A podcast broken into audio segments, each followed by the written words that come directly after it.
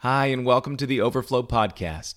I'm Chuck Ammons, teaching pastor at Overflow Church in Brandon, Florida, and we are here to help you receive the Father's love and to release it to everyone you encounter everywhere. Wherever you're listening from today, your God adores you.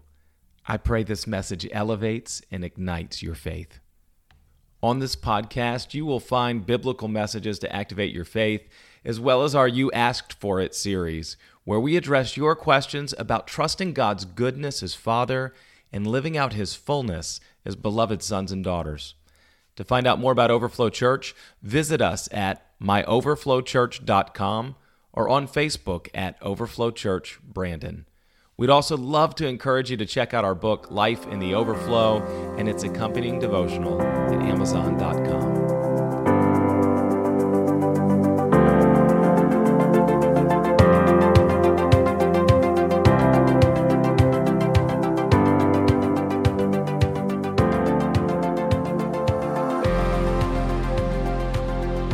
Today we celebrate the birth of a Savior whose name has changed everything about our lives Jesus.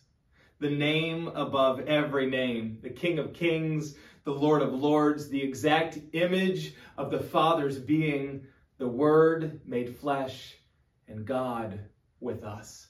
And I want to tell you this Christmas morning that it wasn't just on Christmas that became true.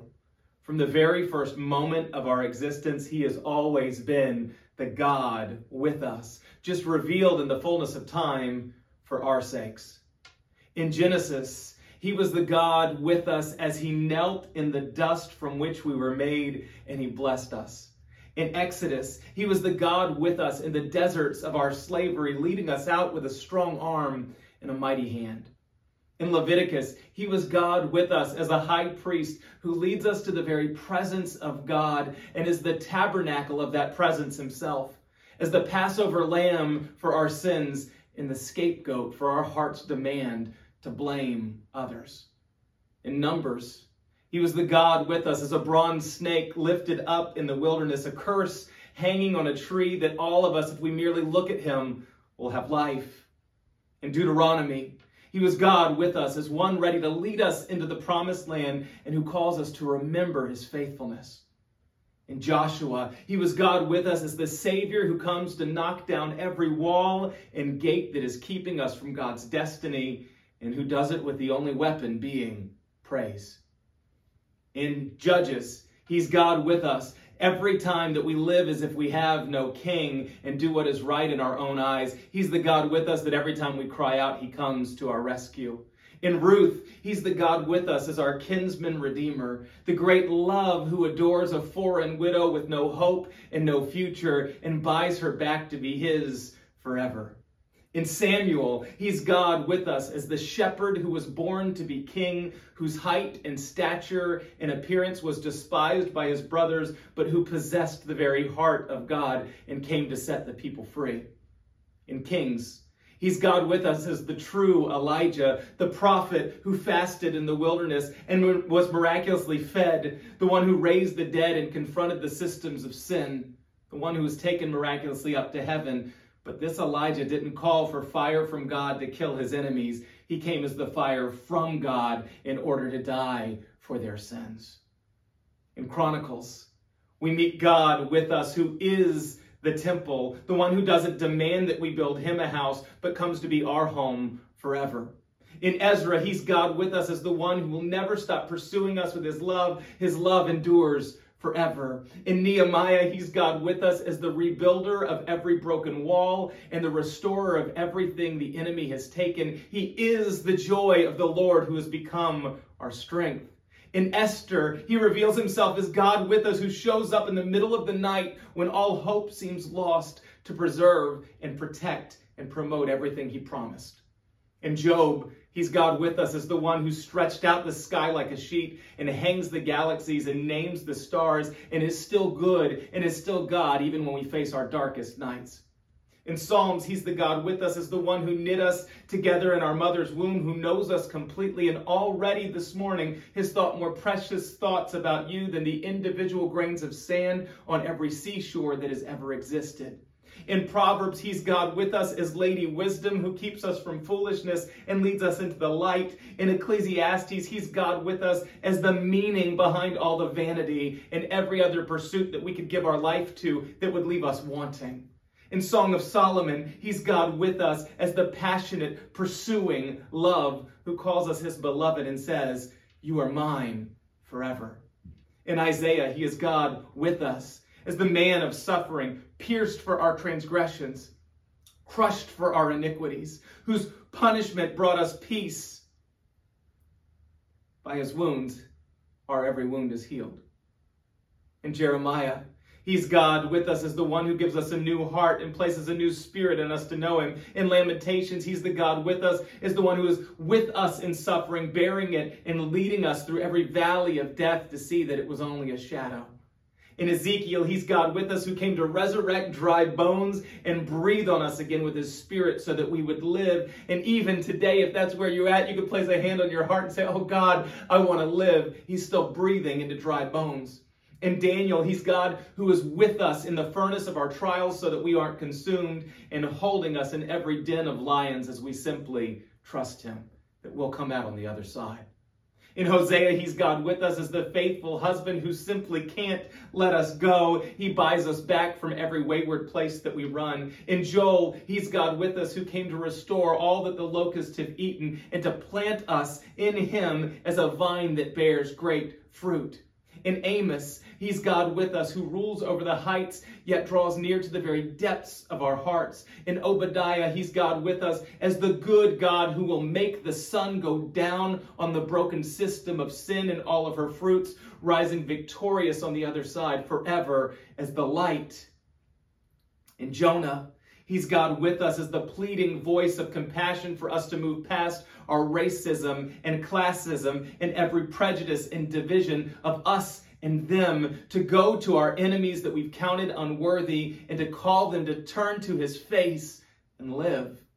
And Micah, He's God with us who delights in giving us mercy and drowns our iniquities in the sea. In Nahum, He's God with us who is the peace who will end every injustice and wipe every tear from our eyes. In Habakkuk, He's God with us as the one who always lives to intercede for us, taking our deepest questions to the very heart of His throne.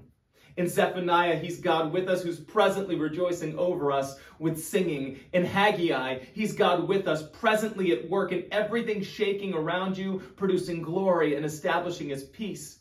In Zechariah, he's God with us who is our victory. Our hope isn't found in the fervency of our might or the skill of our power, but by his spirit, says the Lord. In Malachi, he's God with us as refiner, presently at work in every detail of our lives to purify and prepare and present us as whole, and he won't stop until he's done. In Matthew, he's God with us, is the one who has promised from the beginning the fulfillment of every promise from the Father. In Mark, he's God with us as a man of action, healer and teacher and restorer and servant and savior. In Luke, He's God with us as good news of great joy for all people. In John, He's God with us who didn't come to condemn the world, but that the world would be saved through him. In Acts, he's God with us as tongues of fire, bringing every tribe and tongue and nation from all the places that we've wandered to again be one family under one Father. In Romans, he's God with us as the power of God to everyone who believes. In 1 Corinthians, he's God with us as the love who is patient and kind and always protects and always trusts and always hopes and always perseveres. The love that never fails. In 2 Corinthians, he's God with us as the spirit of freedom, transforming us into the image of ever increasing places of glory as we gaze upon his face.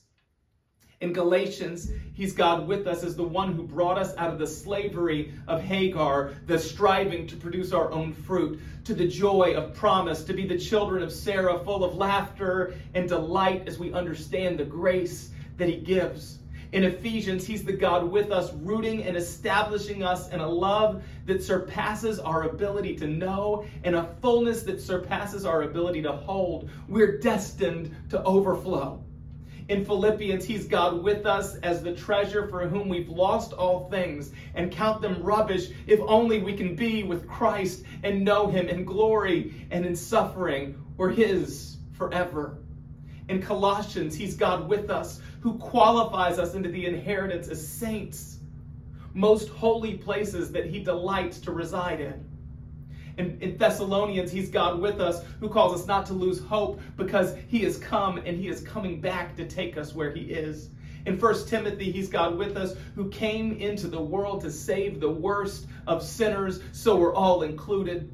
In 2 Timothy, he's God with us who remains faithful even when we're faithless. In Titus, he's God with us as the one who redeemed us from wickedness and gave us a new heart to do good. In Philemon, he is God with us as one who transforms every useless act we've committed into something useful as we just come home to him. In Hebrews, he's God with us whose blood speaks a better word than the blood of Abel the high priest from a higher order than Abraham, the substance of the true temple and the Sabbath and the confession, where all that came before him was merely a shadow. And James, he's God with us as he calls us to be patient and persevere and not show favoritism or grumble or let our tongues or our deeds bring poison, but to bring life because he's coming soon and he wants all of his kids home. In 1 Peter, he's God with us as a secured inheritance that will never perish or fade or spoil, so we don't lose hope. In 2 Peter, he's God with us who has given us everything we need today for life and godliness. In 1 John, he is God with us who lavishes his love over us. Even when our hearts try to condemn us, he's greater than our hearts and he knows everything. His love wins. In 2 John, he's God with us who has only one command to be consumed in love, to receive it completely, and to release it liberally. In 3 John, he's God with us who invites us not to imitate evil, but to walk with him and do good. In Jude, he's God with us who is able to keep us from stumbling and to present us free from fault and full of joy. And in Revelation, he is God with us is the only one worthy to open the scrolls. And one day together we will all stand and shout, Worthy is the Lamb who was slain to receive power and wealth and wisdom and strength and honor and glory and praise. To him who sits on the throne and to the Lamb be praise and honor and glory and power forever and ever and ever. Amen. So this Christmas, as you spend time with those you love, you need to know that your God is with you. As you open presents, God is with you. Later today, as you sit around a table recounting the amazing memories of this past year, or as you seek the comfort, missing those you wish that you could hold close more than anything, you need to know your God is with you. And when this season ends, and the tree and the lights come down and you gear up for all the coming year is going to bring, you need to know your God will be with you.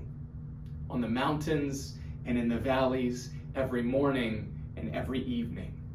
Every moment, from now until forever, through a million changing tides, there's one constant that we can hold as true. The God who made you and adores you completely will forever be with you. Merry Christmas, Overflow. May you celebrate his presence today, and may you live. Your God is with you.